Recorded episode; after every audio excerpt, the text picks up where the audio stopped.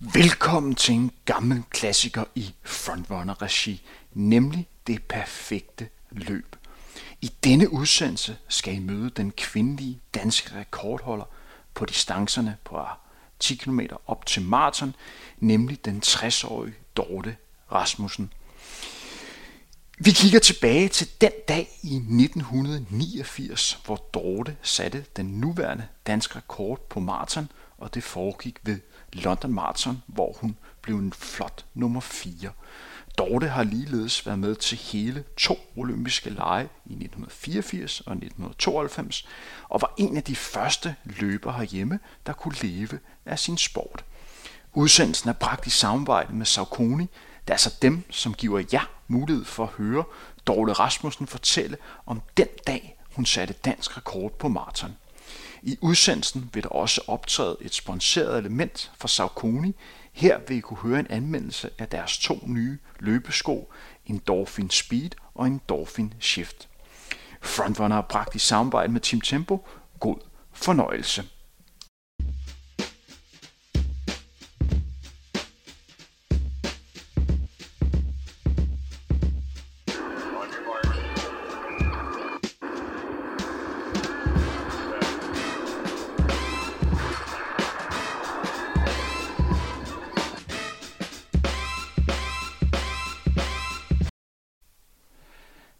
Velkommen til Frontrunner. Mit navn er Henrik Thiem, og i dag er det mig en kæmpe ære at skulle snakke med måske den største kvindelige langdistansløber, vi har haft herhjemme igennem tiderne, nemlig Dorte Rasmussen. Dorte, tak fordi jeg må komme på besøg. Det var så lidt. Vi befinder os jo her i, i et Lønby område mellem Lønby og Bagsø, og jeg kan sidde her og kigge faktisk ind, hvor jeg har boet i to år af mit liv, for du er stort set naboer til min, mine forældre. Hvor lang tid har du egentlig boet her i området? Åh, det, det har jeg nok 20-35 år, tror jeg. Kan du lide området? Ja, det er der, hvor jeg bor. ja, ja, men altså, det, det er jo godt, det ja, er godt ej, men øh, ja. altså i sin tid, da jeg startede med at løbe, og vi så kørte ud til Bagsvær og Holte og Rudeskov og alt sådan nogle forskellige steder, så, så tænker jeg, her vil jeg gerne bo. Og, og så, så en stor del af min karriere har jeg også boet herude og løbet mine ture herud. Så, så derfor har jeg også fortsat med at bo herude. Og i denne udsendelse, så skal vi lære dig, Dorte, øh, bedre at kende. Og så skal vi især have fokus på et bestemt løb, nemlig løbet, vi vil tilbage i 1989, hvor du satte dansk rekord på maratondistancen ved London Marathon, hvor du blev en flot nummer 4. En rekord, som efterhånden har stået i mere end 31 år. Det er altså en lang periode og viser lidt om, hvor, hvor god øh, tid, du satte der. Nu er maratondistancen jo en distance, som bliver løbet af rigtig, rigtig mange kvinder øh, hver eneste år, så øh, stor kado der. Men der, kan, der er sikkert nogen, som sidder og tænker, Dorte, hvem er det nu, hun, hun er? Så nu kommer lige en oprids, hvad du har øh, præsteret. Du har jo ikke kun dansk rekord på, på maraton. Vi må lige præcisere, at der er en kvinde, der hedder Silvia som er født i Kenya, stillet op for Sparta, der rent faktisk har slået din tid ved Frankfurt Marathon i 2017. Mm-hmm. Men hun er ikke dansk statsborger, så det er dig, der har den danske rekord. Derudover har du også dansk rekord på 10 km landevej. 32.03 tror jeg nok, vi bliver enige om. 02. 02. Det sekund er vigtigt. Så har du også øh, en dansk rekord på 15 km, 20 km og halvmarathon med 1.09 48, og så altså de her 2.29 34 på maraton. Du er tidligere europamester på, øh, i juniorklassen på 1500 meter. Du har været til to OL i 1984 på, på maraton, og så på, på 10.000 meter i 1992 i Barcelona. Derudover har du også vundet sølv ved verdensmesterskab i maratonstafet i 1992. Dorte, hvis vi går ind og kigger på, på dine tider, vi skal jo snakke meget om din, din maratontid, mm. men det er også den tid, som du er mest stolt af. Det skal også lige nævne, at du rent faktisk har løbet 4.13 på, på 1.500 meter, som også er, er ganske hurtigt. Men hvad for en tid er du mest stolt af? Jamen, jeg er stolt af min maraton, det er jeg. Øhm, men jeg synes også, at min halvmaraton er god. Måske er den en anelse bedre, fordi altså set ud for den, så skulle jeg måske have løbet lidt hurtigere på maratonen. Da du var aktiv, hvad man, man kalder sig typisk en ja, men 5 km løber, 10 km løber, halvmarathon løber, maraton løber. Hvordan præsenterer du dig selv? Og jeg præsenterer mig selv som langdistanceløber. Som langdistanceløber. Ja, men jeg startede jo sådan set som mellemdistanceløber, fordi kvinder i starten ikke, og jeg var ikke så gammel. Altså, der kunne man jo ikke løbe så langt. Men langdistanceløber, det må jo være det, jeg Dorte, den her udsendelse, det er jo bragt i samarbejde med Sarkoni, der, der sørger for, at jeg kan sidde og, og snakke med dig i dag. Men Dorte, når vi spoler lidt tilbage, havde du en, en favoritløbesko, hvor du tænkte, det her, det er sgu, øh, det er sgu min favoritsko, når du sådan tænker tilbage? Altså nu jeg ikke, tænker du på, på mærket? Ikke eller? på mærket, men har du, kan, tænker du bare på tilbage på en bestemt øh, sko? Altså det kan jo være en, det kan være en model, hvor du bare tænker, det her, det var sgu, det var sgu en fed sko. Jamen altså jeg må sige, at vi løber stadig i det, der hedder Pegasus. Øh, men og altså, det er jo øh, en model, som efterhånden har en del år på, på banen, så det, må, det kan jo godt være en, øh, en favorit for Dorte. Nå, men jamen, det er det, og det ja. den, altså, den køber jeg kun nu. Altså, ja. når jeg, så køber jeg to par gange, hvis jeg kan se det på tilbud. Det er jo lidt svært, når man altid har fået sådan en sko, og man ligesom skal begynde at betale for sin egen sko, men jeg, det har jeg selvfølgelig gjort i mange år nu. Ja, det, det er lidt mere, jeg har også været ude til det ja. Gud ved du ikke, hvad det er. ja. Dorte, det er sådan, at øh, vi i det sidste halve års tid her på, på Frontrunner har haft fokus på at finde den mest betydningsfulde danske mandlige langdistanceløber for 800 meter op til maraton. Vi nåede til semifinalen. Vi har fire løbere tilbage. Vi har Carsten Jørgensen, Henrik Jørgensen, Adam Zachariasen og Wilson Kip Peter. Det er jo altid et to spørgsmål at skulle snakke om, hvem der er den mest betydningsfulde. Og vi kommer heller ikke frem til den endegyldige sandhed. Og det er ikke sådan, at det bare er den, den hurtigste, så kan vi mm. hurtigt stoppe diskussionen, så det bare kigge på Wilsons øh, tider. Vi har jo tænkt os at lave den tilsvarende for, for kvinder. Det er for banalt øh, spørgsmål at stille dig, hvad du selv ser dig som. Så jeg udvider lidt spørgsmålet. Hvis du skal placere dig i forhold til de andre store kvinder, som har været der øh, de sidste hvad, 40-50 øh, år, kigger du så ned på de andre, Kigger du op, eller kigger du til siden? Oh, det er et svært spørgsmål.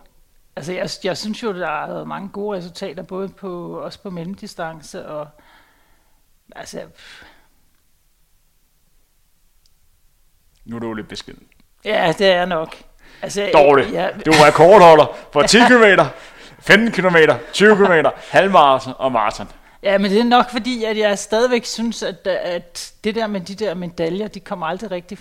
De kommer ikke rigtigt.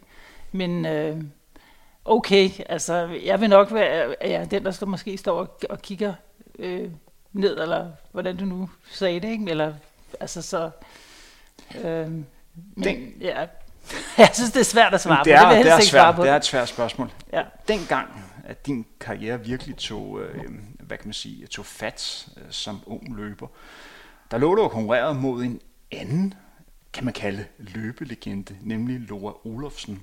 Hvordan var dit forhold til øh, Laura? Hun er jo meget sådan et mysisk øh, i, i løbekredse, som hende, der var fremme på og løb super stærkt, så lige pludselig forsvandt øh, igen. Hvordan var dit forhold til Laura? Jamen, det var faktisk rigtig godt, og vi, øh, vi trænede også sammen en gang imellem. Øh, og så hinanden også en gang imellem i det, altså efter skoletid og løb sammen. Øhm, så jeg synes, jeg havde godt, jamen jeg så jo op til hende, fordi hun blev rigtig stærkt. øhm, men man kan sige, der omkring øh, junior-EM, hvor jeg, hvor jeg trænede til, øh, til junior-europamesterskaberne, der var et løb inden øh, Copenhagen Games, hvor jeg løb 1500 meter. Jeg tror, det var tre uger før EM. Og der stillede jeg op, og altså faktisk vandt løbet og slog hende. Og det, det gjorde måske nok, at vores forhold det fik et lille knæk, fordi så blev vi jo... Altså, det havde hun nok ikke lige regnet med, at jeg ville slå hende på 1500 meter. Men, men ellers havde vi et rigtig godt forhold, og hun var jo en fantastisk løber. Det må man sige opnåede ja. rigtig flot Og også, øh, kan man sige, øh, altså foran sin tid. Øh, på hvilken måde? Jamen, der var ikke ret mange kvinder, der kunne løbe så stærkt, som hun kunne, så hun var jo øh, altså, i verdenseliten. Var hun med til at vise vejen også for dig? Ja, det synes jeg, ja. Men altså, man kan sige, at vi var jo inde i den der epoke, hvor at der var egentlig relativt mange kvinder, der trænede, der begyndte at træne øh, meget, ligesom mændene. Så, øh, så vi var sådan en gruppe, der... Jeg vil ikke sige, at vi sådan holdt sammen, men der var jo nogle træningssamlinger, og vi løb konkurrerede mod hinanden, så Men øh, hun var da klart en, jeg så op til. Du har været med til to olympiske lege i 1984 i Los Angeles. Ja. Og så i 1992 i Barcelona, ja. hvor du løb øh, 10.000 meter der. Kan du lige kort komme ind på de to oplevelser for løbere? Det er noget af det ypperste, man kan være med til. Altså man, man kan sige set, øh, hvis jeg kigger sådan i bagspejlet, så var det for mig, det var faktisk ikke så svært at, at klare kvalifikationskravet. Det, det var egentlig relativt nemt for mig. Så det, der var det store for mig, det var egentlig også at gøre det godt. Øh, og det første, øh, det var jo, og for det første var det jo det første maratonløb for kvinder, så der var også noget historisk i det. Og der havde også været en optakt op til det, hvor der har været forskellige løb, hvor man ligesom kunne, skulle bevise, at kvinder kunne løbe langt. Øh, Hvordan finder man ud af, om kvinder kan løbe langt? Jamen, jeg tror, at man... Altså, blandt andet var jeg med i en 15 km i Seoul, øh, eller Sydkorea. Øh, Altså det var, det var ikke sådan, at man skulle måle puls eller noget som helst, men jeg tror bare, man skulle se, om kvinder de kunne holde sig at løbe så langt. Så, så, så ja, det er et stort spørgsmål. Men øh, det havde, der var i hvert fald en optakt op til, inden man ligesom fik det på programmet. Og, og når du sådan tænker tilbage på selve begivenheden der mm. i, i 84, altså med til det, det første maratonløb for, for, for kvinder, hvad er så det første, du sådan tænker på? Jamen altså, det, altså det var stort, øh, og så kan man så sige, at, at i det hele taget, det at være med til et OL er stort. Altså der er så meget fokus på det. Øh, altså i hele taget, øh, altså medierne, alle, der, der er fjernsyn, og der er journalister, og meget mere, end der er til andre mesterskaber. Så, øh, og så hele den der indmars, hvor man står inde på stadion, det er nok noget af det, jeg Altså jeg husker både i, i, i LA og Barcelona, det er bare helt fantastisk, når man går ind der og står inde på stadion. Og så er der selvfølgelig også konkurrencerne, det, det husker jeg selvfølgelig også. Og, øhm, jeg blev nummer 13, øhm, og egentlig var jeg skuffet bagefter. Jeg, jeg tror, jeg havde, jeg havde regnet med, at jeg fik en bedre. Jeg havde ikke regnet med medalje, men øh, fordi jeg vidste, at modstanderne var rigtig gode.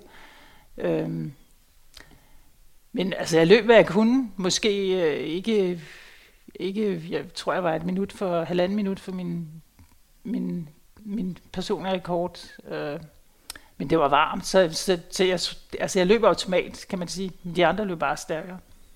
Og i 1992 var der altså med på 10.000 meter på ja. banen. Jeg går ud fra, at det var direkte finale. Nej, der var indledende. Var der indledende? Ja, så jeg var ikke i finalen. Det var vel, det var vel, plejer der at være det? Indledende. Det er der ikke nu. Der er der direkte i finalen. Ja, nej, jeg tror faktisk... Det kan godt, det, det ved jeg ikke, men det, der var i hvert fald indledende der. Ja, det var der. Og det må være en varm omgang der i sommeren 92 i, i Barcelona. Øh, jeg kan huske, vi løb om aftenen. Øh, ja, det var en varm omgang. Det var helt taget varmt at være på Barcelona, synes jeg. Og ingen aircondition på værelserne. Men man kan sige, selve det der Barcelona, der valgte jeg så at løbe 10 kilometer. For du kunne jo også stille op på Marsen, kunne du ikke det? Jo, men jeg, altså, jeg synes simpelthen, det var for varmt. Så øh, selvom jeg er relativt god til at løbe i varmen, så, øh, så ville jeg løbe 10 km og så satse på nogle andre øh, store maratonløb. Tidligere det år her i 1992 var du med for det her stafetlandshold, som vandt sølv. Da jeg sad og forberedte mig til, til denne udsendelse, der slog det mig, at jeg rent faktisk godt kan huske den dag. Jeg var ikke så gammel på, på det tidspunkt, interesserede mig ikke særlig meget for, for, øh, for atletik og et løb.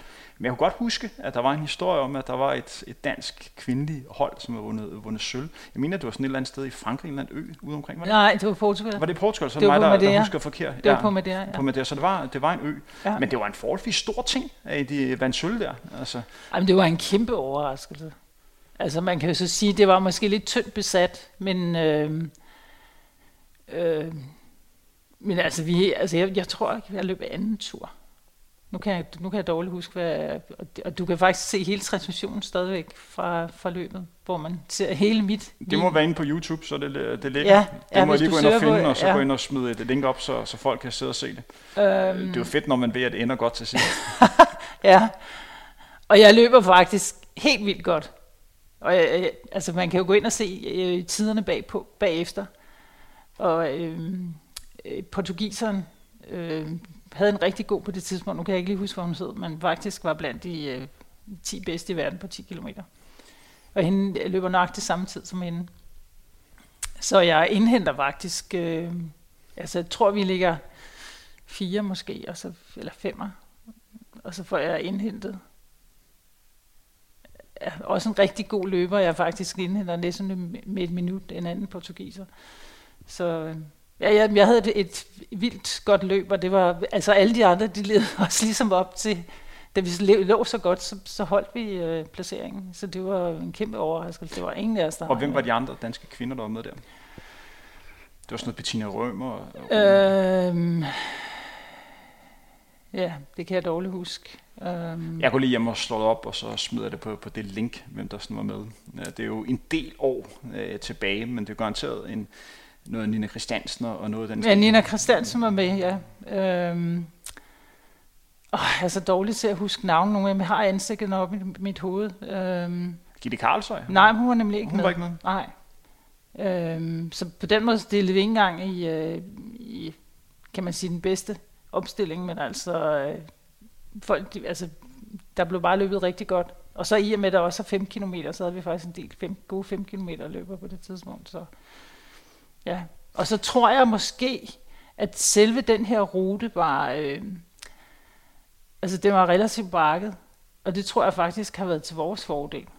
Øhm, altså så kan det, nogle gange er en rute bakket, så, så løber folk en smule langsommere, og det kan være, så være en fordel for nogle andre løbere, ikke? Dorte, vi spoler ja. lige lidt tilbage, og så tager udgangspunkt i, da du startede med at løbe i 70'erne. Du meldte ind i, i Klostrup Atletik, ja. og rimelig tidligt viste, at du var et kæmpe talent ved at blive dansk mester i senior. 14 ja. år vinder ja. du så guld på, på 3.000 meter distancen. Ja. Kan du huske, hvad der var, der fascinerede dig ved løbesporten? Jamen, jeg, jeg ved, som barn, så løb jeg bare rundt og kunne godt lide at bevæge mig. Øhm, og så var det, jeg startede med atletik, og det, jeg blev bare fanget af det med det samme. Øhm, og så kunne jeg også se, at altså allerede de første træningspas, jeg lavede på stadion, hvor vi selvfølgelig løb sammen med alle mulige andre, så løb jeg bare hurtigere. Så på en eller anden måde, så blev jeg bare betaget af det. Altså det tror jeg egentlig også, man bliver betaget af, det at man så pludselig kan se, at man er hurtigere end de andre. Øhm, og så det at løbe, Ja, så, så på en eller anden måde, så var det bare i blodet, at, og, og jeg ville bare træne mere. Så. Kan du huske dengang, hvad din, din mål var, ambitioner? Jeg kan huske, at jeg selv startede med at, øh, at løbe. I starten kender man ikke så meget til, til løbesporten, og så finder man ud af, hvem der sådan har, har løbet rigtig stærkt, og så ser man begynder at se lidt op til, til dem. Men på det her tidspunkt her, der var det jo forholdsvis nyt, at øh, kvinder øh, løb længere distancer. Øh, så kan du huske, hvem du, hvem du så op til, eller var det sådan primært bare fokus på, nu skulle jeg blive bedre selv? Jamen altså lige det, at det, i starten havde jeg ikke. Jeg tror, at Annelise Stam Olsen havde jeg siddet og set på 800 meter i, i München øh, til OL. Øhm, så på den måde havde jeg ikke, ikke nogen... Altså det kom sådan lidt senere, det er jo klart, så i og med at jeg blev så tidligt dansk mester, så, så var der jo Lore og Conny Olsen og Kasti Jacobsen, og de kom med sådan efterhånden.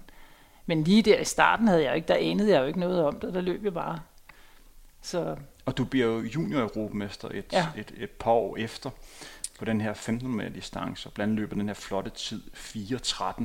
Og det skal jo lige fremhæves det spænd, som du har, for det med at både kunne løbe 4.13 på en 1500 meter og 2.29 på, på maraton. Det viser lidt om, hvor komplet du var som, øh, som løber.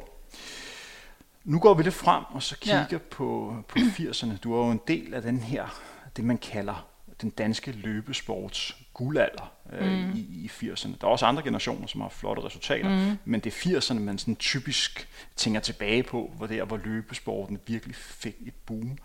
Hvordan var det at være, være løber i, i 80'erne? Ja, hvordan var det? Jamen altså, vi, vi trænede jo relativt meget. Der var træningssamlinger og, øhm, og, og generelt, ja, så kunne jeg, altså mændene trænede meget, det, det, øh, men, men jeg, kan man sige, jeg var jo sådan set, på den måde var jeg jo sådan set uvidende. Altså jeg havde jo bare en træner, som, som fortalte mig, hvad jeg skulle træne, så dengang i starten tænkte jeg jo ikke så meget over det.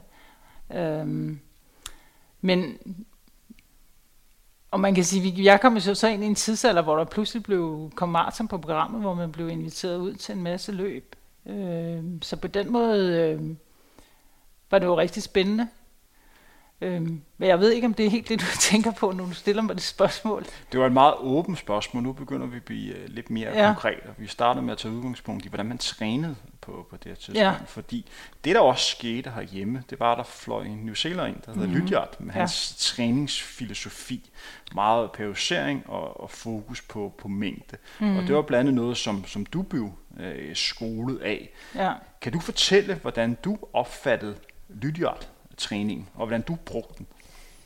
Jamen, jeg, jeg, altså jeg var jo i en træningsgruppe i, i klubben, hvor vi havde en træner, der hed Daniel, som, som ligesom gik efter de principper. Det var, det var der jo mange, der gjorde. Og det var jo noget med, at en gang om ugen, så havde man en, en, en lang tur på 20-30 kilometer. Øhm, og så havde du, altså for eksempel om vinteren, så gik du du løb aldrig kortere end, altså du løb altid mindst en time. Det var ligesom det. Øh, så nogle af gange, så havde du noget fartlej om vinteren. Øh, så havde du noget bakketræning. Øh, og så jo længere man kom på den, det løb, man nu skulle... Og jeg, på det tidspunkt satte jeg jo på banen. Der var det jo de kortere distancer. Øh, jamen, så var det jo en intervaltræning med 400 meter og 1000 meter og to gange om ugen. Og da vi så nærmede os øh, selve konkurrencerne, øh, hvor man skulle toppe, så var det jo mere sådan noget tempo øh, 1000 og 300 meter, og øh, noget, der hed fart, øh, hvad hedder det, øh, hvor man skulle spurte, man løb på stadion, så skulle man spurte på langsiderne. Øh, så det var jo sådan meget, øh, som du siger, i perioder, man havde forskellige slags træning.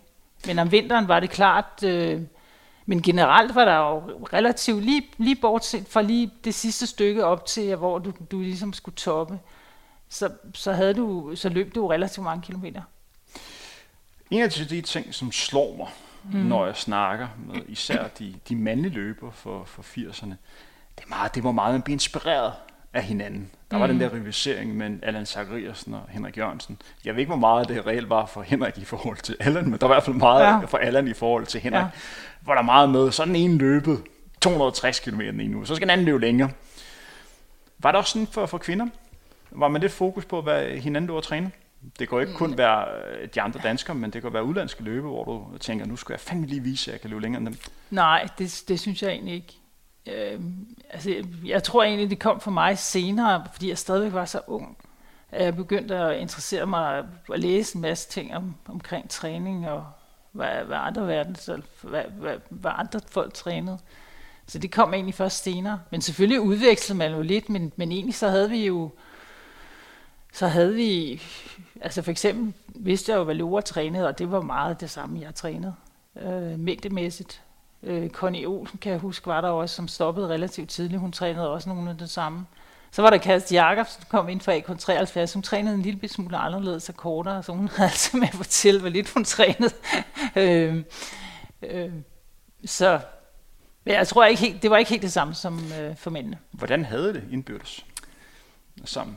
Jamen, jeg havde jo, jeg har stadigvæk, altså Connie og Kæreste, dem, dem ser jeg stadigvæk. Øh, som man kan sige, vi, vi havde sådan en, kageklub, så når vi var ude at træne, så spiste vi kager, eller var god mad bag. Det lyder da meget hyggeligt. Ja, så på den måde, vi var konkurrenter, men, men øh, og kære, jeg tror også, Lora var også med nogle øh, få gange, men øh, så, så på den måde havde vi det faktisk øh, okay sammen, men vi var også, når vi stod på stregen, så var vi konkurrenter. Så ville vi gerne slå hinanden. Ja.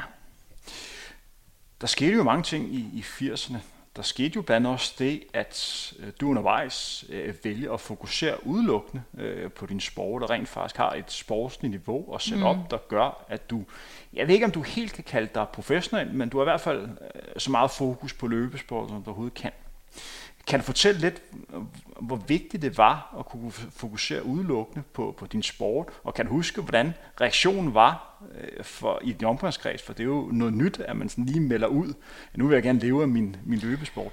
Altså, jeg tror ikke, jeg meldte det ud på den måde, men jeg var bare heldig, at, at jeg begyndte at altså, få personlige sponsorer, fordi, og, og, og at, at Martin, altså der kom maratonløb i USA, hvor man faktisk, de havde pengepræmier, og, og der kom jo også London Marathon, så der skete en udvikling inden for maraton, øh, som gjorde, at altså, hvis man løb hurtigt, så kunne man også tjene penge på det. Øh, så fik jeg jo også en, lidt penge for Team, Team Danmark. Ikke? Altså man kan sige, jeg har altid brokket mig lidt over, at jeg synes, at det vigtigste støtte, man kunne få som eliteidrætsudøver, det var jo, at man bare kunne få sin hverdag til at hænge sammen, så man ikke behøvede at arbejde ved siden af. Hvordan var det ellers at være kvinde og have et højt sportsligt niveau her i, i 80'erne? Jamen jeg tror, jeg, jeg var faktisk heldig i forhold til så mange andre idrætsgrene. Øh, fordi der netop var øh, løb, hvor kvinder også øh, kunne vinde præmier, og, at, at jeg så også var så heldig, at jeg, at jeg, at jeg vandt en del af de store løb. Øh, så på den måde øh, kan man sige, at jeg faktisk gennem mange år godt kunne leve af det, plus at jeg så indimellem holdt nogle foredrag, og så også på den måde øh, kunne, øh, kunne få min hverdag til at hænge sammen pengemæssigt. Hvis du skal beskrive dig selv som, som løber, det er altid et svært spørgsmål at få stillet og beskrive sig selv. Men kan du komme ind på, hvad for nogle fordele du havde, hvad der var, der gjorde, at du var så god? Hvor var det, du skilte ud? Jamen altså jeg, altså, jeg tror altid, jeg har været sådan en, der... Altså uanset hvad, så, jamen, så, så skulle jeg ud og træne. Så jeg var meget vedholdende. Øhm, så det, det, det tror jeg er stadig. Øhm, øhm. Jeg kan også vende spørgsmålet om, på hvilken områder synes du, der stadig var mulighed for at kunne, kunne forbedre dig? Jeg kan personligt sige, at en af de ting, som, som jeg manglede øh, meget, og jeg er meget misundelig for løber, mm. der havde det, det, det den der ul, ensom ulv-attitude, det der med, at du bare kan ligge i skoven og bare tage den ene time efter den anden, og bare kunne løbe de her lange ture, som er så vigtige som, som maratonløber, bare have det super fedt i ens eget selskab, og bare ligge mm. og drøne ud af. Det har jeg aldrig haft, og jeg tror heller aldrig, at jeg, jeg får det. Nej, men okay, der, der vil jeg sige, det, det er sådan noget af det, jeg har. Fordi jeg behøvede ikke nødvendigvis at træne sammen med nogen. I, i, i starten af min øh, løbekarriere, der trænede jeg sammen med mange mænd i, i Glostrup. Øh, men det var ikke sådan, at jeg havde også mange træningspas, hvor jeg trænede alene. Og, og, og det at gå ud og løbe en 30 km alene, det, det gjorde jeg... Altså, det har jeg jo gjort masser af gange, og det, det, det fandt jeg ikke svært. Så. Men hvis vi sådan tænker tilbage og bliver helt konkrete, ja. for jeg ved, der er mange, der er interesse i, i det her, mm. når vi sådan snakker økonomi, hvor mange penge var der i at være, være løber her i, i 80'erne? Du nævner, at man kunne få, få penge, få sponsorer, der var noget startpenge, mm. og så var der nogle, nogle præmiepenge. Hvad er, det, vi, hvad er det, vi snakker om? Hvad vil sige, hvor meget skulle der til, før det sådan kunne, kunne køre rundt? Kan du huske det? Jamen, jeg ved ikke, men altså, hvis jeg havde... Altså, altså, nogle af de der løb, der kunne jeg jo tjene... Øh, jamen, jeg, jeg, det er svært at svare på, man kan også sige, at købekraften var jo lidt anderledes dengang. Øh, men altså, hvis man kunne tjene øh, 200.000 om året, så kunne man jo godt få det til at løbe rundt. Men det var sådan meget forskelligt, hvor meget jeg egentlig tjente, fordi, tjente, fordi så kunne der jo være nogle år, hvor det gik rigtig godt. Og, og det kunne være fra 30 til 70.000, man tjente i et løb. Altså hvor pengepræmierne, og, der, og hvis man så løb godt på maratonen, så var der, der var pengepræmierne som regel større. Ikke? Hvis du er aktiv i dag, mm. Og som sagt, at den tid, som du har løbet på maraton, det vil du gøre, at du rent faktisk også kan komme til OL her i, i 2021. Mm. Det viser lidt om, hvor, hvor god tid det reelt er. I dag vil der jo være meget fokus på at være tilgængelig på sociale medier, og en løber som dig vil nok også have ikke frit valg, men tæt på i forhold til sponsorer, fordi der er så meget fokus på, på maraton. Er nogle gange sådan, hvor du tænker, jeg skulle lidt misundelig, fordi dem, der løber i dag? Ja, nej, slet ikke. Det har, det, har det har jeg slet ikke tænkt over, det må jeg indrømme. Nej. Men igen, det viser lidt om, hvor, hvor ja. god tid, øh, som der du har løbet på, på maraton-distancen. Det der også sker i, i løbet af, af 80'erne, der sker lidt i skift, hvordan man ser øh, træning. Mm. Du har jo Lydiard inspireret, hvor mm. Lidt fokus, meget banalt sagt fokus på mange kilometer, og så kommer en universitetsuddannet øh, landstræner, der hedder Henrik Larsen, mm. som også fokus på kilometer, og mere fokus på, hvor hurtigt du nu er, du løber på, på de her kilometer. Og du får blandt andet også Henrik Larsen som, som træner. Det er ham, som der træner dig, når du skal løbe mm. London Marathon der i, i 89. Kan du huske, hvordan det var at få øh, Henrik som, som landstræner, der lige pludselig kommer ind med noget, nogle helt nye tanker? Jamen altså, det er jo sådan, når man, altså jeg tror, altså jeg havde behov for, at der, der skete noget andet, og måske også et behov for, at øh, man havde en, som ligesom kunne fortælle, hvad, hvad jeg skulle lave. Øh, men, men Henrik han gik jo meget op i, at man fik skrevet, ikke at jeg ikke gjorde det i forvejen, for jeg skrev altid ned, at jeg trænede, men det var noget med, hvor meget hurtigt man løb per kilometer. Så øh, på den måde øh, synes jeg, det var meget mere stressende på en eller anden måde. Øhm, og hele tiden tænke på, hvor, altså, at man skulle løbe hurtigt for hvert øh, træningspas. Øhm, men, men når jeg sådan tænker tilbage, så, så lavede jeg nogle ændringer i min træning, altså ved og blandt andet øh, have Henrik som træner, men det var ikke sådan, så jeg ændrede alt, fordi der var nogle ting, jeg simpelthen ikke ville lade være at ændre på. For eksempel så bibeholdt jeg min lange træningstur på 30 km. Øhm, og, og hvis jeg sådan går ind og analyserer, det, det er jo også det, man ikke må glemme med lysjagt, det var jo, det var jo ikke sådan, at han sagde, at man skulle løbe langsomt. Det kan godt være, at man skulle løbe flere kilometer og have de der lange ture, men mange af turene var jo også stadigvæk øh, ikke super højt tempo, men stadigvæk et tempo, hvor man ligesom føles, altså i bøgerne står, at man ikke kunne tale, så, så det, det lå ligesom op det omkring threshold, eller at man stadigvæk kunne få ild nok, øh, men altså stadigvæk sådan et rimelig hurtigt tempo. Henrik ja. Larsen var også en hvad kan man kalde det, en, en fysiolog, der gik meget ja. op i det her medfødt uh, talent. Ja. Og han har jo et ordsprog, der hedder, at man kan ikke gøre en gris, den kan sælge, men man kan gøre det til en hurtig gris. Og jeg ved, at du arbejder jo i dag som, som skolelærer.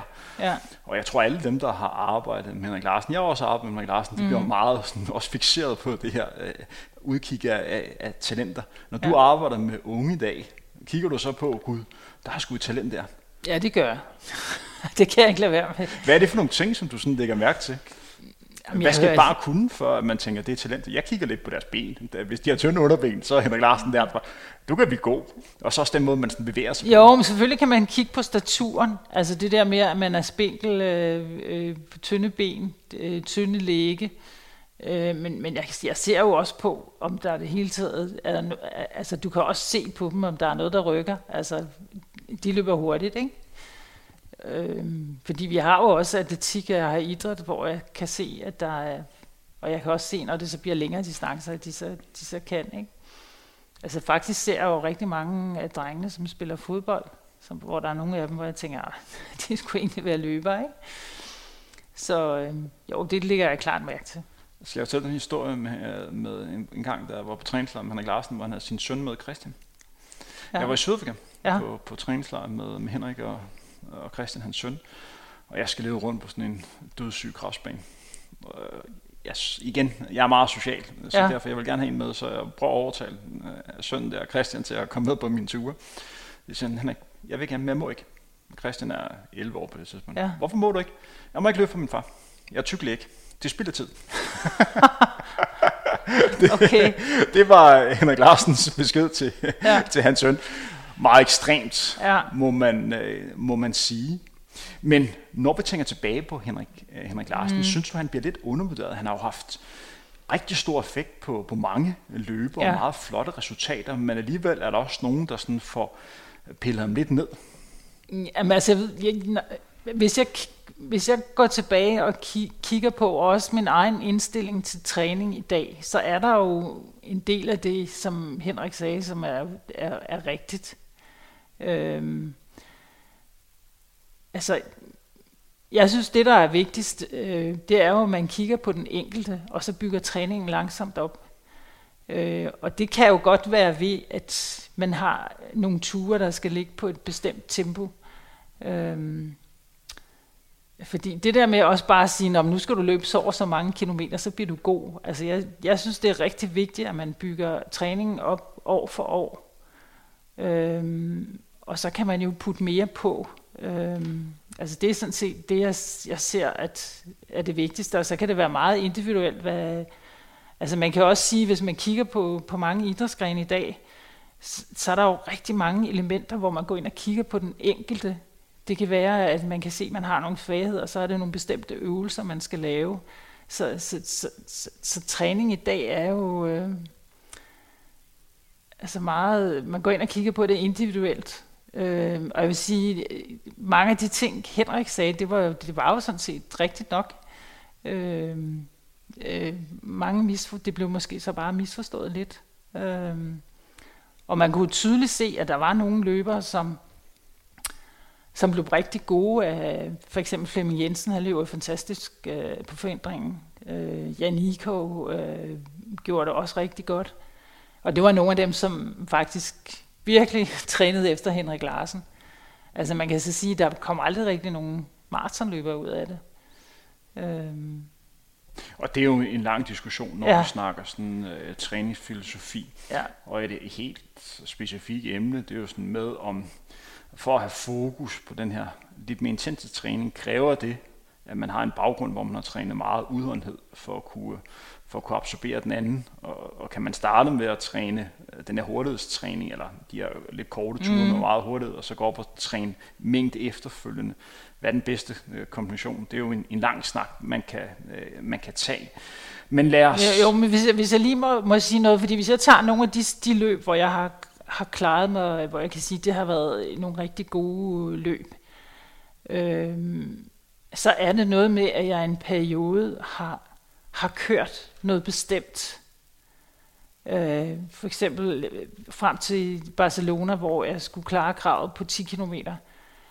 Der havde jeg et halvt år, hvor jeg løb 2.000 meter intervaller, 1.000 meter intervaller, øh, 3 km intervaller. Tre gange om ugen gjorde jeg det igennem en lang periode.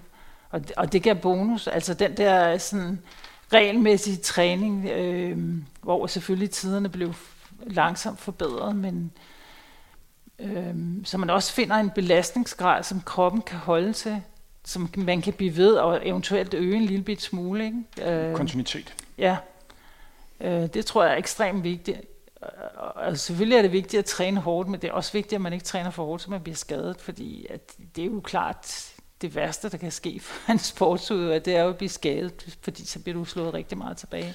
Og det er jo en af de ting, som Henrik Larsen har meget fokus på. Det er ja. jo den her med, at man ikke skal gå særlig meget op i. Øh, altså man skal ikke øge sin træningsmængde meget fra, fra uge til uge, så det er sådan meget med, okay, du har løbet 80 km den ene uge, så skal du så løbe 84 den næste uge, og så virkelig bygge det, det langsomt op. Og det, og det er jo, altså jeg kan jo se nogle gange, så har man pludselig en periode, måske over 4-5-6 øh, uger, trænet lidt ekstra, og altså det kan jeg jo også her som, se som, som gammel, ikke? at lige pludselig så kommer manden med hammeren, så bliver man straffet for den der periode på 4-6 uger, hvor man måske synes, det kørte smadret godt. Men hvor man lige har måske øget kilometerne en lille bit smule for meget. Og det, det, det kommer altså bare lige pludselig, så kommer prisen. Har du haft det sådan, øh, fordi det er jo ikke dem, der hører det program med og kender til, til min historie, mm. ved at jeg måtte stoppe min elitekarriere, mm. fordi jeg fik bøvl med, med hoften. Men udover at jeg fik bøvl med hoften, så kunne jeg også mærke sådan, at jeg havde simpelthen trænet så mange hårde intervaller, mm. at sådan rent mentalt var jeg ved at være, være færdig der. Jeg havde simpelthen ikke flere kræfter til at kunne sætte mm. mig op på, på de her intervaller. Og selv i dag, hvor vi er sådan 3-4 år efter, jeg savner mange ting med et lille løb, ja. men det med at løbe intervaller, det savner jeg ikke. Det har jeg simpelthen gjort for meget. Ja. Og det er bare sådan, der kan jeg bare mærke, at hvis jeg på en eller anden tidspunkt skal komme tilbage, jeg skal finde et eller andet, hvor jeg gør ved det øh, intervaller, mm. fordi jeg har simpelthen været der jeg har lidt undervurderet det med, at på et eller andet tidspunkt, så kan man bare ikke sætte sig mere op til den her hårde træning. Altså, mm. det har man ikke rigtig uh, fokus på, når man træner. Der er man mere fokus på, okay, uh, rent fysiologisk skal det også blive uh, for gammel, men altså, mentalt med at, med at sætte op på et eller andet tidspunkt, når du også din max. Har du også oplevet det sådan? Hvor meget man kan sætte sig op til interval? Jamen, helt sikkert. Øh...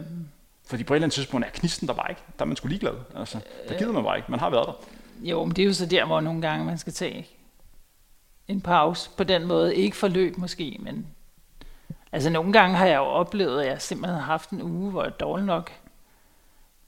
Altså jeg kunne godt få det sådan, at jeg var totalt smadret. og jeg kan huske en gang, før jeg skulle, det var inden Chicago Marathon, jeg, jeg tror det var i starten af 80'erne, øh, hvor jeg havde en uge, hvor jeg simpelthen måtte jogge, altså løbe meget, meget langsomt. Øh, men så lige pludselig så blev jeg frisk igen. Øh, men, men, men det du også taler om, det er det mentale. At, at øh, og det, det kunne jeg godt få, sådan, hvor jeg bare kunne mærke, at jeg på en eller anden måde måtte få tingene lidt for afstand. Blandt andet med intervaller. Og så måske have en uge, hvor jeg bare joggede. Øh, for, fordi det blev for hårdt hele tiden, at måske ikke kun, altså hvor det mere var det psykiske, det, hvor man blev, hvor det var hårdt, ikke? Ja, for helt konkret. Et typisk ja. intervallpas som 5 gange 1000 6 gange 1000 Jeg har bare lavet det for meget. Ja. Altså, jeg savner det Men jeg havde jo sådan noget, at jeg løb 12 gange 1000 meter. Jeg løb som regel nogle rimelig lange træningspas, ikke? Men øh, øh, ja, men så havde jeg så også dage, hvor jeg løb roligt, i hvert fald i den periode, hvor jeg trænede øh, mere lydjagt, for, altså, og det kunne jeg godt lide. Jeg havde nogle dage, hvor jeg ikke på den måde skulle tænke så meget på, hvor hurtigt jeg løb. Altså det synes jeg var vigtigt for mig. Jeg har i de sidste par uger testet de nye Endorphin-modeller Shift og Speed, som er altså i familie med Sauconys ultimative konkurrencesko, nemlig Pro-modellen. Shift-modellen er lavet til mængdetræning. Jeg må tilstå, jeg var lidt skeptisk, da jeg begyndte at løbe i den.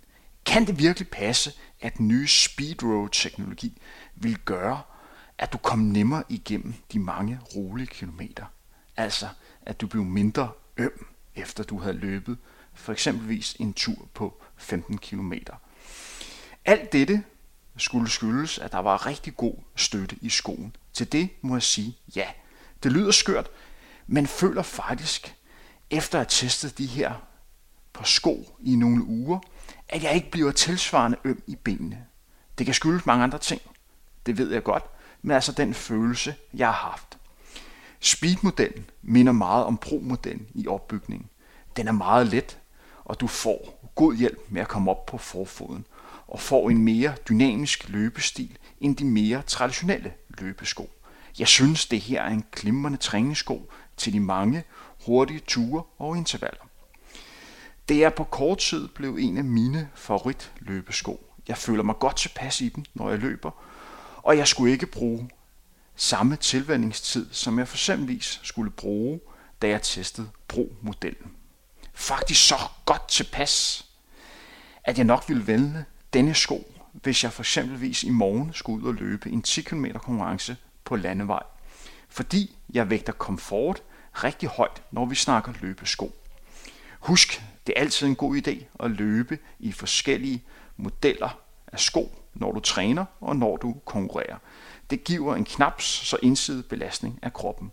Nu tilbage til dagens udsendelse med Dorte Rasmussen om ja. London Marathon mm. tilbage i 1989. Så skal du også komme med et godt råd, hvis du kan, det tror jeg du kan, til to og flere af de løbe kvindelige talenter, vi har lige i øjeblikket. Lige i øjeblikket ser det jo rigtig positivt ud mm. for kvindelige langdistanceløb i Danmark lige i øjeblikket. Ja. Vi har Anne Møller. Mm. Mange af jer, der hører det program her, kender hende. Hun har jo haft en kometkarriere og virkelig etableret sig som ikke bare en af de bedste løber, vi har i Norden, men måske en af de bedste løber, vi har i Europa. Og så har vi Laura Valgren, som mm. virkelig har imponeret stort i 2020. 15-24 på en 5.000 meter, og 32-18 på en 10.000 mm. Det er gode tider. Ja, hun snakker fint. også lidt om, at hun overvejer maraton allerede ja. næste år, og hun er jo 19 år i år, hvor Annemie Møller lige er to år ældre. Så det er stadigvæk to løber, hvor man formoder, at pilen stadigvæk peger mm. fremad. Ja, det skulle den meget gerne, ja. Dorte, med din erfaring, dit bedste råd til de her uh, to løber her? Jamen altså, jeg, jeg synes jo, øh, Anne, Anne Møller, hun... Øh, altså, jeg tror ikke, jeg kan rådgive hende så meget, fordi jeg synes, at hun... Øh, hun har styr på, hun, også, øh, hun bliver hjulpet meget af kæreste, som ja. du kender godt. Altså. altså det virker som om, at det, der bliver meget tænkt over, hvordan og, og, og så man gradvist sætter mængden op og tempo og sådan noget, så, så hun har jo også udviklet sig langsomt. Øh, og nogle af de ting, som du også slår på, det er, at hun bliver ved med at også holde fokus på de kortere distancer, ja, ja. hvor man kan sige, at der er nogle løber, der opnår hendes niveau, begynder at tænke 10 mm. km og tænke uh, halvmarathon, og måske ja. også en maraton. Og nu måske også sidde og kigge på, på din dansk rekord på, på 10 km og tænkt, uh, med 15.07, så kunne jeg måske prøve at angribe den. Ja, men jeg, jeg tror, det, altså hun, det ser ud til, at hun, hun har meget fokus på sin forhindring og, og bliver nede i distance. Der er hun også god. Ja, helt vildt god. Så, så jeg tror, det er jo sådan noget, der kommer, at hun også tager fat i, i, øh, i de lidt længere distancer. Men lige nu er det der, hun har fokus. Det er jo på forandring, og det synes jeg var meget fornuftigt, at hun ikke går op. Nu kender jeg ikke så meget til Laura, men det er jo helt fantastisk, det hun har lavet. Øhm, og det er selvfølgelig meget øh, øh, det der med at gå op og så træne til maraton nu. Altså jeg vil nok sige, at hun stadigvæk skulle holde fokus på at, at udbygge hendes 5 og 10 km, fordi det vil jo helt klart også gavne hendes, øh, hendes maraton. Men du kan godt forstå, at det frister lidt at komme to øh, Helt sikkert. Og nu kan jeg jo også se hele hendes statur og sådan noget. Hun er jo meget slank, så hun... Øh, Altså hun vil jo helt sikkert også gøre det godt på Marsen, bare alene det, hun ikke vejer så meget. Så, øh, men, men altså, jeg vil i hvert fald opfordre hende til at, at, at, at, at blive og stadigvæk satse på 5 og 10 km. Det gør jo selvfølgelig, at man, det, hun kan jo sagtens stadigvæk løbe en maraton om året måske. Men det, det kan der jo godt være plads til, fordi hvis hun træner meget, så kan man jo også holde til at løbe en maraton. Det gjorde jeg jo sådan set også selv. Men hvis man vælger at gå op på maraton mm. og løbe maraton, du har jo selv været der, og så gå ned og konkurrere på de lidt korte distancer. Og der er også andre løber, der gør. Men er maraton ikke så ekstremt, at man så er maratonløber, der tilfældigvis også løber nogle, nogle korte distancer? Nej, det, det synes jeg ikke. Altså man kan jo... Øh, altså nu kan jeg jo, har jeg hørt lidt til, hvad Laura træner. Ja. Hun træner jo relativt, hun træner jo meget. Det vil sige, at så burde det at løbe en maraton heller ikke være en Altså det er selvfølgelig ekstremt hårdt, men jeg mener godt, at man kan gøre det, at man satser på egentlig at løbe 5 og 10, og så måske så tager man en maraton, øh, hvor man kan se, at det passer ind i sæsonen. Uden at man på den måde satser 100% på at være maratonløber. Så hun kan godt være maratonløber, og så stadigvæk have fokus på at komme ned og lad os sige, jagte Anne Min Møllers tid på, på 5.000 meter. Ja, det mener jeg altså godt, man kan. Men, øh, men, men det er jo selvfølgelig, kan man sige, hvis hun går ud og så løber en kanontid på maraton, så, så bliver hun jo sat i bog som en maratonløber, ikke? Ja. Fordi så, så er det måske der, hvor hun har størst chance for at klare sig til de internationale mesterskaber, ikke? Så altså er det jo, så, så er det jo meget naturligt, at man så vælger det. Lad os se, hvad der kommer, t- kommer ja. til at ske. Uh, som sagt, OL kan være interessant for hende. Mm. Hun har også chancer for at komme med på, øh, på 5'eren.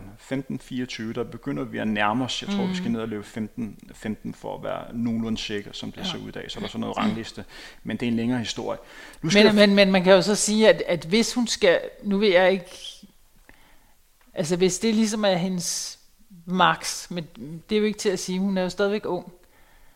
Altså så er det måske Mars, hun, hun skal hvad hedder det, satse på, på, på, på, den, på den lange bane, at det er der, hvor hun klarer sig bedst, fordi hvis man skal være helt i top på, på, øh, på 5 og 10 km, så skal man jo kunne løbe stærkere, ikke?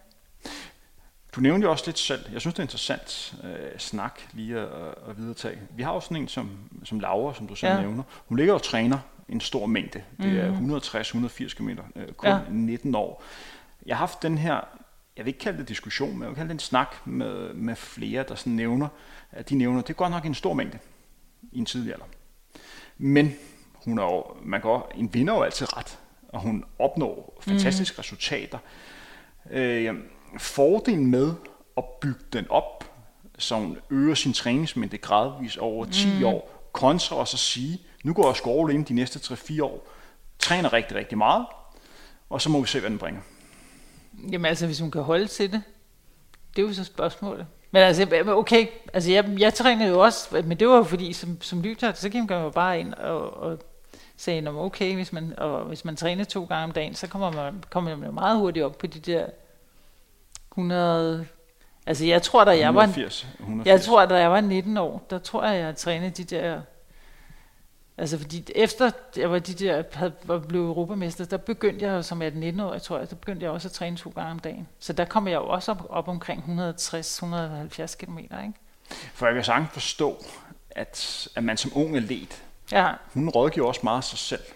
Der er ikke rigtig en træner, som mm. har fat i Hun har nogen, hun sparer med, men hun træner sig selv. At man sådan tænker, Jeg var nok langt ude i fremtiden om 10 år, det er 2030. Ja, ja. 30. Jo. Jeg skal da have fokus på næste år, men jeg skal da afsted til det her. Og øh, jeg kan holde til træning, den skal bare have gas. Øh, så, så, så det er svært at tænke øh, Altså at tænke det, det, jeg vil sige, der er det vigtigste, det er jo, når man træner så meget, man også får spist nok, ikke? Fordi der er jo rigtig mange løbere, der også går ned på det, hvis de ikke får, øh, altså simpelthen får fyldt tanken op. Så, så, så kan man jo ikke holde til al den træning. Og i den her scene, der skal vi lige nævne, at du har rent faktisk udgivet en bog om kost og løb. Ja, Kan man, den kan man stadig få, kan nej, man? den kan man ikke få. Den kan man ikke få mere. Nej, den er også lidt forældet. Men Er den lidt forældet? jo, den er, jo, den er forældet. Ja. Ej, Altså, der er jo kommet nogle nye ting, men altså, så, så du kan ikke reklamere for den, men den hed Mad for sportsfolk. den har været for sportsfolk, ja. Og den, den ligger slet ikke gravet nogen som helst steder. Har du en eksemplar? Det må du have her i huset. Jamen, det har jeg et eller andet sted. den skal jeg se på, ja. På et eller andet tidspunkt. Ja. Vi skal spole tilbage til mm. 1989. Vi har haft en lille omvej for at komme med mm. men det har været en interessant snak. Aprildag 1989, nærmere bestemt den 23. april, står du på startstregen og skal London Marathon. Mm. London Marathon 1989, det er året efter Henrik Jørgensen mm. har haft den første danske sejr på, på maratondistancen. Der må være kæmpe fokus på maratonløbet i Danmark. Hvordan var det at være Dorte på det her tidspunkt i 1989? Jamen altså, ja, hvordan det var? Jamen det var spændende, det var godt, fordi jeg var, øh, jeg var godt løbende, og øh, det var jo et spændende maratonløb. Der var meget fokus. Det, det er selvfølgelig ikke altid så rart, men øh, det var der. Og på det tidspunkt, der stillede op for Klostrup. Ja. Du har lige været et par år, havde du også været i Sparta.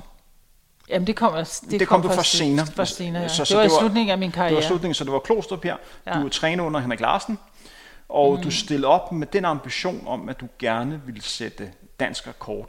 Ja. Hvad var den danske rekord på det tidspunkt før løbet? Jamen det var mig selv, der havde den. Så øh, det var 2.30 et eller andet, så, så øh, 2.31 tror jeg. Og der var et eller andet magisk om at kunne under den her 230-grænse. Ja. Og, og, og jeg havde faktisk haft, jeg havde faktisk haft mange år, hvor jeg havde været skadet, hvor jeg, det var den samme skade, jeg fik hele tiden. Så jeg blev opereret et år før. Måske 14 måneder før. Øhm, så jeg, jeg havde jeg havde faktisk ikke lavet så meget inden af konkurrencer. Øhm, og, og, og, altså, og jeg havde sagt, at jeg ville sætte dansk rekord, så grinede folk jo lidt af mig, fordi jeg ikke havde lavet så meget. Øh, men jeg, jeg havde meget fokus på, øh, og var, synes, at træningen gik rigtig godt, så jeg, altså, jeg tænkte, at jeg godt kunne sætte dansk rekord. Så du fik selvtillid via din træning. Ja, klart. Henrik Larsen brugte meget tid også på at teste folk. Ja. Var du også igennem nogle tests her, der sådan lidt pegede retning af, hvad du kunne løbe?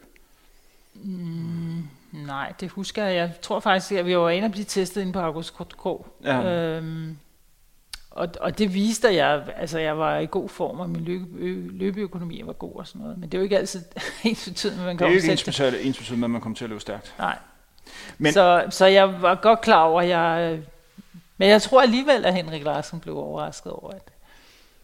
His- historierne går på, at året før, hvor Henrik Jørgensen vandt, at han blev, uh, Henrik testede ham fem dage før han tog afsted, hvor at han lavede en rimelig dårlig test, hvor han hvis sagde til Henrik, det er sgu ligegyldigt det her på, på søndag, du skulle ikke, øh, du skulle ikke i form.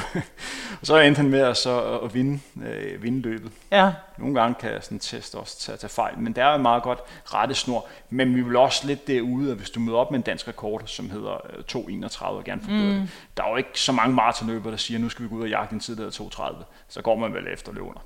Ja, ja. Fordi det lyder lidt sjovt at løbe 2.29 eller Ja. 2.30 et eller andet. Altså, Og, og, og, og, og man kan sige, at jeg havde faktisk, det havde ikke, selvom jeg havde følt, at jeg var super godt løbende, så havde jeg faktisk havde haft en periode, hvor jeg havde fået en mindre skade. Så derfor så troede jeg faktisk ikke, at Henrik Larsen han troede, at jeg kunne løbe så hurtigt. Men, men op i mit hoved havde jeg bare en agenda, at jeg skulle sætte dansk rekord. Og det, det, altså, det havde jeg virkelig troen på, at jeg kunne gøre. Og på det her tidspunkt, der er London Marathon en af de største maratonløb, mm. man kan, kan løbe. Man har jo verdensmesterskabet, mm. og så har man de jo olympiske lege, men det er lige før, og du må lige rette mig, hvis jeg kommer mm. til at sige noget forkert, men London Marathon er vel det op omkring. Jo, men jeg vil sige, at på det tidspunkt havde, var det lige før, at nogle af de der New York Marathon og London Marathon, de havde en øh, større status end, øh, altså, altså der blev jo også løbet stærkere, og ruterne var bedre, og det var bedre vejr. Altså, det var ikke så varmt, som der var til, til OL og VM. Så, så, så de, de hurtigste tider, de blev jo løbet til, til London og New York og nogle af de der store maratonløb. Så det var en af de absolut største maratonløb, som Ja. du skulle, skulle deltage i. Ja. I dag er det jo sådan, at kvinderne ved London Marathon bliver sendt afsted 45 minutter før mm. herrerne. Ja. Kan du huske, hvordan det var på det tidspunkt? Blev man sendt afsted samtidig? Ja, det mener jeg faktisk, vi gjorde. Ja. Hvordan danner man så overblik, når løbet er i gang? Hvordan man ligger i forhold til de andre kvinder? Fordi du har jo selvfølgelig fokus på to ting. ja, Du har vel fokus på at få en bedst mulig placering for, mm. for kvinder. Der er vel også noget økonomi i at kunne nærme sig et podie, eventuelt komme på podie, mm. og så samtidig løbe den hurtigste tid. Mm. Så det er vel de to ting, som du har, du har fokus på. Altså, jeg havde... Jeg vil sige, jeg havde, jeg havde meget fokus på tiden, øh, men selvfølgelig også på... Altså, det, det ligger som regel altid øverst, men altså, der, i og med, at, at der også var nogen, der løb stærkere end mig, de løb så... Altså, i så langt det løb, så bliver man nødt til på en eller anden måde at få fokus på at komme ind i en god rytme og, og, og tænke på, hvad man selv, ligesom, hvor det er, hvad det er for et niveau, og så måske undgå at gå med nogen, hvis de, man synes, de løber for stærkt. Ikke? Er det en fordel eller ulempe, der er herre med? Fordi man kan selvfølgelig argumentere for den fordel, at man har nogen, man kan løbe med. Men samtidig kan det jo også gøre, at man kommer for, for hurtigere afsted. Altså, det bliver, altså, de der rene kvindefelter nogle gange, det kan nogle gange blive et lidt andet løb. Men altså, som regel, så, så synes jeg, at man så finder en gruppe, man kan løbe sammen med. Øhm, Og det er Så- jo noget, så vidt jeg husker, at du falder efter 3 km, ja. og, Øh, og det- slår dig rimelig kraftigt.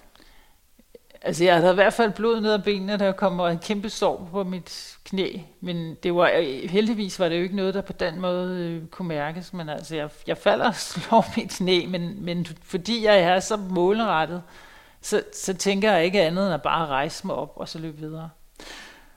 Det er jo sådan, hvis du gerne vil løbe stærkt på, på en maraton. Mm. Stati- sta- statistikken siger, at det godt betalt, så man ligger lidt roligt ud. Mm. For mange af de bedste tider er løbet med det, der kaldes negativ split, eller løbet stabilt hele Ja, vejen igennem. ja. Men jeg har også løbet over i ved London Marathon og ved, at især de første 5 km, det går altså rimelig meget nedad. Ja, ja. Kan du huske, hvordan du kom ud i forhold til uh, tempo? Jamen, jeg, jeg kom lidt for hurtigt ud. Og, og efter at jeg var faldet, så på en eller anden måde, så har jeg rejst mig bare løbet, så jeg, jeg fik, øh, altså jeg fik forlagt for hårdt ud. Så jeg lå vel til en tid omkring 2.27, ikke? Men, og så går det lidt ned til sidst. Eller? Når du på nogen som helst måde undervejs og sådan tænke, damn, man ligger altså til ikke bare at slå dansk rekord, men til at smadre den danske rekord. Kan man, kan man blive sådan lidt bange for nærmere altså 2.27, som vil jo være fuldstændig øh, vanvittigt, hvis du har løbet det ved den lejlighed? Ja, det tror jeg egentlig ikke rigtigt, at jeg tænker, fordi jeg vil, jeg vil sige, selvfølgelig var jeg, øh, når jeg løb, løb så var jeg fixeret på, på, eller fokuseret på tiden, men heller ikke mere end at jeg lige registrerede det, og øh, men, men det var også, altså selve rytmen i løbet var det vigtigste for mig. Øh, at jeg kom ind i en ordentlig rytme, og så, så løb man jo bare det der jævne løb, så jeg tror ikke rigtigt, jeg nåede, altså i det løb, der nåede jeg ikke at vinde om. Jeg ligger til 2.27, det tror jeg ikke, altså det løb bare. Hvornår er du klar over, at det her bliver ny dansk rekord? Jamen, jeg var godt klar over, at det gik godt, og jeg kunne også se på mellemtiderne. Men altså til sidst, øh, at jeg gik ned, så var jeg, altså, så var jeg, øh, jeg var træt, så det var, kan man sige, heldigvis gik jeg ikke så frygtelig meget ned, men det var ren overlevelse altså. Og du ender altså den her 2.29 34 tid. Ja. Hvad betyder det for dig? Og øh, så dansk rekord, du blev også nummer 4. Ja, jeg, vil det godt, jeg vil godt dele spørgsmål op Ja, på to ja, måder. ja. Hvordan reaktionen var efterfølgende, mm-hmm. og så hvordan det er i, i dag, fordi det er altså en tid, der stadig er dansk rekord. Men det fokus, der er på maratonløb lige i øjeblikket, mm. så er der vel mange, der sådan siger, wow, dansk rekord, det er godt nok flot. Så, men vi starter på det, der skete på selve dagen. Kan du huske, hvordan reaktionen var lige efter du kom mål? Nå, men altså, øh, jamen det var jo, jamen det var stort. Altså det var, øh, og jeg var også selv Altså også fordi de ting, jeg havde været igennem inden, og at jeg ligesom havde haft det der fokus, og det så lykkes. Altså det var nok det største. Altså den der proces, jeg havde været igennem, og at, at, at man så løber løbet, og selvom at man falder og sådan noget, så det, det lykkes alligevel. Øhm, det er jo nok der, hvor man synes, og så kan man så sige, så kan der være stå nok så mange, og vi tage billeder og alt muligt, men, men det største, det er, at det, det lykkes for en, at man har, har trænet sig målrettet, øhm, og, så, og så lige netop i det løb er det jo også, så, så det var kæmpe, det var virkelig stort. Og når man bliver nummer 4 ved London Marathon, så er der vel også forholdsvis gode præmiepenge. Jo, men det, det var der. Så, så det var jo så også en ekstra bonus. Det er jo kun bonus. Ja. Og som sagt, i dag er der altså en tid, som stadigvæk er dansk rekord. Er det mig, der tolker løbsudviklingen rigtigt, at stoltheden over, at du har et dansk rekord, princippet vokser fra år til år efterfølgende? Ja, nej, ja, det kan man godt sige. Ja. Altså, det kan man godt sige. Øhm, egentlig så tænker jeg også i dag, hold da op, hvordan har du kunnet løbe så stærkt? øh, men, det, men det er da klart, at det er da, jeg tænkte, nå, ja, på et eller andet tidspunkt bliver den jo nok slået. Der går nok ikke så lang tid. Hvordan vil du have det, hvis uh, tiden bliver slået? Ja, jeg tror, ja, du har jo også nogle andre rekorder, man, sådan kan, ja, ja. man har, holder fast i. Ja, der går ikke lang tid, så bliver det slået, men jeg, jeg, jeg har det fint med det. Øh, men, men det er da klart, at det, det er da meget rart, at man, altså fordi der har jo været nogle andre, der også har været tæt på at slå dem, ikke? Altså, så, så. Vi, så vi ikke derude. Jeg havde en tilsvarende snak med Hans Andreasen, hvor han sagde, at uh, da, da Thijs Abdi slog hans tider, så havde han godt nok ondt i maven de næste 4-5 dages tid. Nå, nej, det har jeg ikke. Det vil jeg ikke have. Nej. Ikke når jeg har gået så lang tid, nej. Så, men vi håber jo alle sammen det bedste for den, den kommende generation. Og som mm. sagt, noget af det største, man kan være som atlet, det er jo inspirator for de kommende generationer i, mm. i jagten. Og det med, at de, de går efter din tid og har en, en succesoplevelse ved at stå din tid, det er også den største gave, man overhovedet kan give til dig. Det er jo et tegn på, at du har, du har gjort det godt. Jo, men man kan jo sige, de ved jo dårligt nok, hvem jeg er. Altså, fordi der er alligevel altså, altså det er jo mange år. Så mange år, de, de er jo ikke vokset op øh, med mig, kan man sige. Så på den måde må det også være lidt underligt, ikke? Forhåbentlig har denne udsendelse gjort, at de har fået et lidt større mm. indblik i, hvem øh, Dorte er som, som løber og som, øh, hvad kan man sige, som person. Udover at du, du løb London Marathon, mm. hvis du mm. sådan tænker tilbage på et, et løb, som du ellers har haft, som du vil definere som dit, dit bedste løb? Jamen, jeg, jeg synes, det er svært at sige et, men altså London Marathon, bortset fra, at jeg falder, jeg øh, ikke, altså det bliver løbet så jævnt. Øh, så da jeg sætter dansk rekord på halvmarathon, det var og, måske endnu... Og det er jo derinde, som du selv betegner nok som din, din bedste tid. Ja, altså det var øh, måske endnu mere et perfekt løb. Øhm, fordi, så, fordi der er vi jo henne med, når man er nede og løb 1.09, at det mm. måske peger retning i 2.26, 2.27 ja. på maraton. Ja. Dorte, jeg har snakket med, med rigtig mange forskellige løber. Både løber, som har løbet rigtig stærkt, øh, og, og løber, som på deres eget niveau har, har løbet godt, men ikke helt har haft, hvad kan man sige, dit niveau fælles for mange af dem det har de altid har det indtryk med, ah, jeg kunne godt have løbet lidt hurtigere. Jeg har måske ikke fået det maksimale ud af ens potentiale. Når jeg sidder og kigger på, på dine sider og på, på dine bedrifter, så synes jeg, at du har, har gjort det godt. Så du siger over for mig, at jeg har skulle fået det maksimale ud af det? Ah. altså, jeg vil, jeg vil, hvis vil du være den første løber, der sidder og siger det til mig? Nej, det tror jeg ikke, jeg vil. Nej. Øhm, jeg er stolt af mine sider, det er jeg og endnu mere stolt i dag. Øh, men jeg har haft mange perioder, hvor jeg har været skadet. Så på den måde, hvis jeg skal kigge tilbage på nogle ting, som jeg som godt kunne have været bedre, så var det at, at, at undgå at blive så meget skadet, fordi så, så tror jeg, at, at øh, så havde været, resultaterne været en tand bedre. Unge løber, der mm. hører den her udsendelse. Mm hvad kan de lære dig, Dorte? Udover at du har opnået flotte resultater. Jamen altså, hvis man har den der passion for løb, som jeg havde, og man gerne vil træne, altså, så er det jo det er også et spørgsmål om at have lidt is i maven, og øhm, altså, være tålmodig. Øh, give det tid.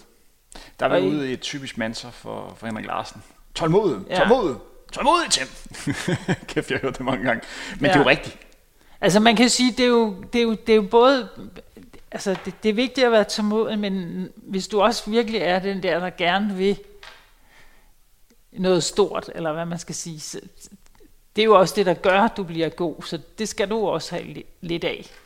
Men jeg kan bare se tilbage og kigge tilbage, at det er rigtig vigtigt at, at øh, finde den der balance i din træning.